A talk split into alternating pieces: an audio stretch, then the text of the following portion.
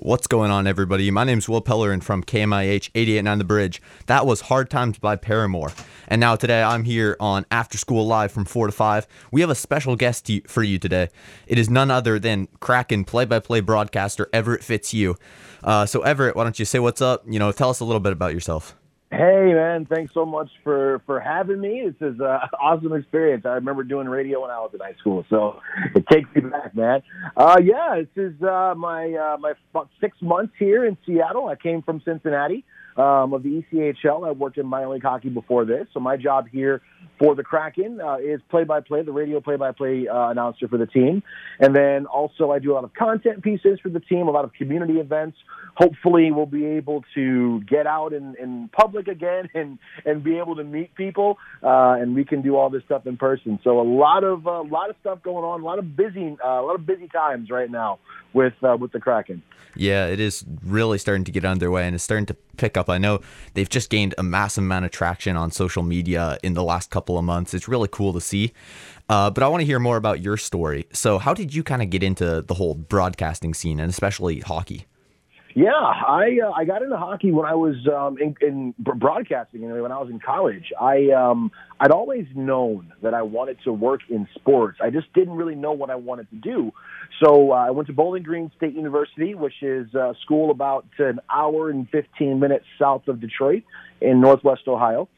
So uh, I knew that I wanted to work in sports. My friend told me about this broadcasting group that I said, uh, you know what, I'm gonna I'm gonna take check this out. And I did some board opping, I did some intermission hosting, and some halftime reports early on. And then when it came time to um, divvy out broadcasting assignments, everybody in the group wanted to do basketball and football. And i was like well you know what? I know a lot about hockey and let me let me try my hand at, hockey broadcasting. So i did my first game um, as a color analyst my, my freshman year of college and i absolutely loved it. I fell in love with it.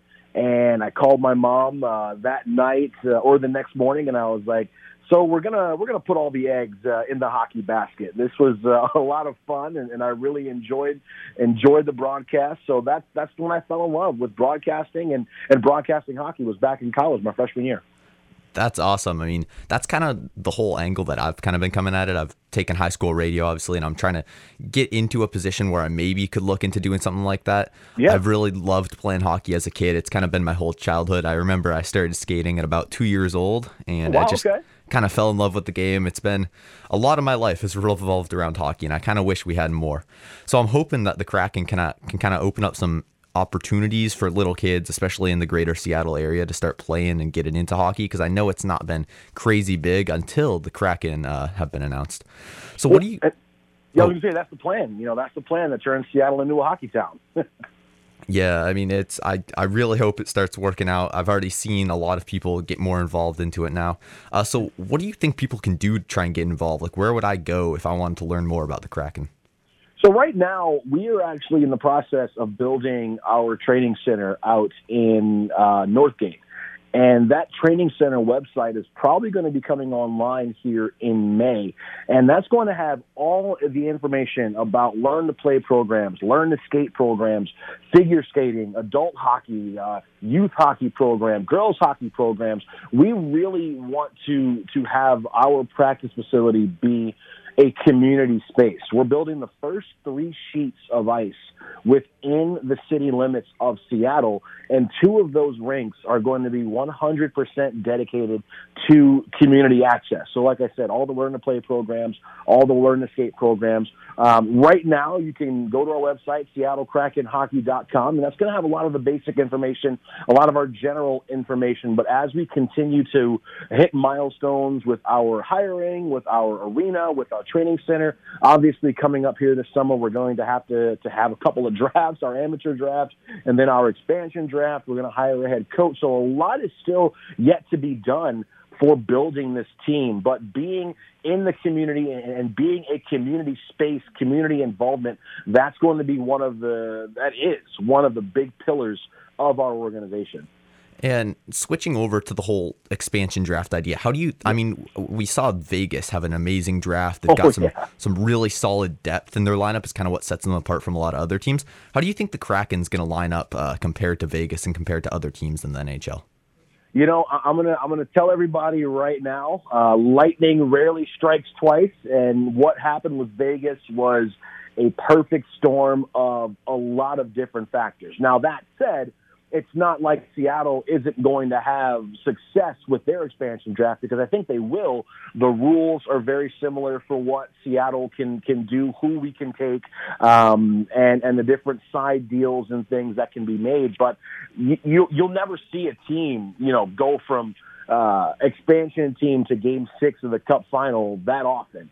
So what Vegas was able to do, and a lot of folks are comparing us to Vegas. I've talked to a lot of people who were saying, "Well, you know, Vegas did this. You have a lot to live up to." So um, I don't know if, if we're going to get that lucky. We might. Who knows? But I know that our our um, our scouting staff and our hockey ops department, headed up by Ron Francis, are doing you know tireless work trying to make sure that we identify the best pieces possible for this draft coming up here. Yeah, I mean, I I really hope they will do well, but I yeah, after seeing Vegas, I just don't think that could happen. A lot of their success came out of, I mean, picking up Fleury. He's just been so phenomenal yep. since they got him, and maybe the Kraken could replicate that with uh Demko Holtby situation. They're probably going to look for one of those guys, or in Vegas, uh, they have a little split goaltender situation over there too. So I don't really know where that player is going to come from. Hopefully not Vancouver because I really I'm a Vancouver fan. If you didn't know, I've kind of been a Vancouver fan my whole life. how do you how do you think the whole rivalry is going to work out between Vancouver and Seattle? Do you think that's going to be big? Oh, absolutely. I mean, I, I, it's your closest rival. You're now not only are you giving Vancouver closer games because before they had to go to Calgary and Edmonton, but now you have a natural, already you know built-in rival between Seattle and Vancouver. You know, and, and you can brand it the, the Battle of I five or or whatever the case may be. But I think Vancouver's going to be that that obvious rival. But as you know, as a hockey fan, and, and maybe folks who, who might not know, rivalries are built in the playoffs. So while Vancouver might be that number one, that main rivalry, it's very well possible that the, the the rival for the Kraken could be somebody that we don't even expect. It could be Anaheim. It could be San Jose. It could be Edmonton. You never know. And, and I'll give you an example. I mean, if you go back to the late '90s, early 2000s with the Detroit Red Wings and Colorado Avalanche, the Red Wings and Avalanche faced off in the playoffs. Uh, I think five or six times in an 11 year span you would have thought that the Red Wings and Blackhawks or the Red Wings and Blue Jackets or a closer team would be the rival, but it was Red it was Detroit, Colorado because of those great playoff series and every time they played each other either in the regular season, even in the preseason if they played each other, those games always meant something. So Vancouver I think is the obvious choice, but couple years down the road, the Kraken have some really exciting playoff series. We could be looking at someone that you wouldn't even expect as as the, the most hated rival of the Kraken. That's true. I mean, I kind of wanted to be Vancouver because I, I love the whole kind of competition there. Um, Absolutely. But no, looking at how they've done so far this season, I don't know. I don't know how how the playoffs are looking for them in the near future. I think they have the prospects, but uh, they have a team. They, they have a really good team, and I like I like the pieces that they have on their team. Obviously, they're struggling a little bit this year, but you know, I, I it'd be interesting to see what happens with their head coaching situation. Um, but yeah, I, I think Vancouver is one of those teams who they don't have a long way to go because they've got the pieces already there. That is true. Yeah, they certainly some young talent. One of my favorite players on that team is Quinn Hughes. I oh, yeah. kind of tried to model my whole play style off him, which is because uh, I'm a defenseman, not a okay. crazy sized like big person. So I I do like watching him. He just just does crazy stuff with the puck, and hopefully, uh, the Kraken can get a couple big players. One that I was actually looking at was Tyler Johnson. What do you think the odds are of uh, the Kraken picking up Tyler Johnson? You know what? Honestly, there are so many different pieces that that this staff is looking at. And I mean, Tyler's a great is a great option. There's other great options out there. Obviously, with him being local, but you know, with the expansion draft rules and and with the the protection list, honestly, who's to say? I, I think he's a good piece that. Um, you know, I know Tampa really likes to, to keep him to, to use him the way they do, but I don't know. He's definitely a possibility, and there are a lot of other players out there who a lot of folks. What about this guy? What about that guy? Maybe we'll have a clearer picture of, of who might be available at the deadline. But there are some teams who are going to be in a really interesting situation with trying to decipher who they want to protect, who they want to expose. Some teams are, are in a better spot than others. Some teams don't really have anything and they're just going to, you know, expose whoever. But there are some teams who are going to be losing a really, really good player. Yeah, and the Lightning certainly have a ton of players to protect. I was just thinking exactly. uh, Tyler Johnson because I actually had the privilege of watching him play in Idaho. Uh, it was like four months ago. Just okay. a lights out player. He's fast. He's got great puck skills. His shot's pretty crazy. Him, him and Bobby Ryan. Do you know who Bobby Ryan is? Yes. Yeah, he's a pretty good player. And they were on the ice. Got to see them shoot practice. It was pretty cool to see just how high of a level that is. Oh yeah. And I know you get to see that all the time. You're going to get to see it tons when you're back in the Climate Pledge Arena uh, doing the games. But yeah, it's it's pretty cool to watch. So how how long do you think it's going to be till we get back to some normal in-house games?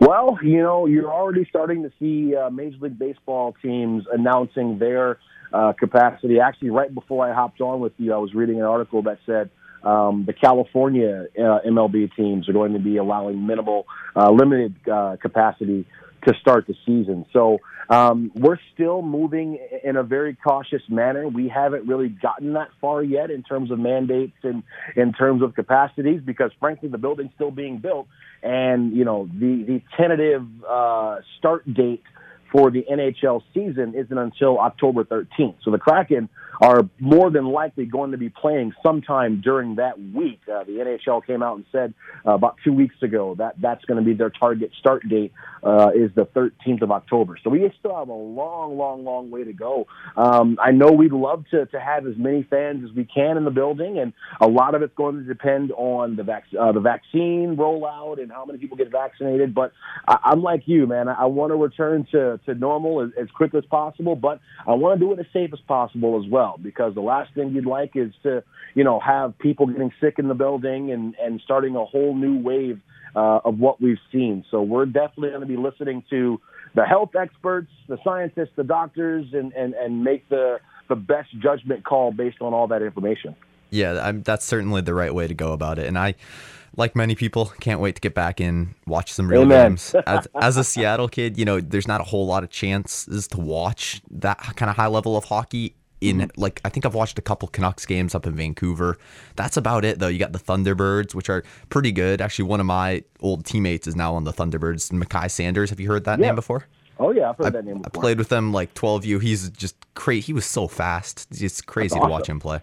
But yeah, he's moved on to the actual Thunderbirds now, so I can't wait to watch him, and hopefully he'll be in the show one day, uh, maybe alongside you with the Kraken. Yeah. well, anyways, uh, thanks for coming on, man. It's been great to hear all this stuff. I'm just building all this hype inside my head about the Kraken. I can't wait to come watch them play. And if anyone listening is interested, you can go find them on Instagram. You find Everett on Instagram and the Kraken, obviously at Seattle Kraken and there, there's Twitter. You got all sorts of social media. And go check out their website on NHL.com. And yeah, I just want to say, man, thanks for coming in. It's been great talking to you. Yeah, it was a pleasure, man. Thanks for having me, and best of luck with that hockey career moving forward. And maybe, hey, we'll see you in a in an NHL radio booth one of these days. Hopefully. All right. Have a good day. Take care.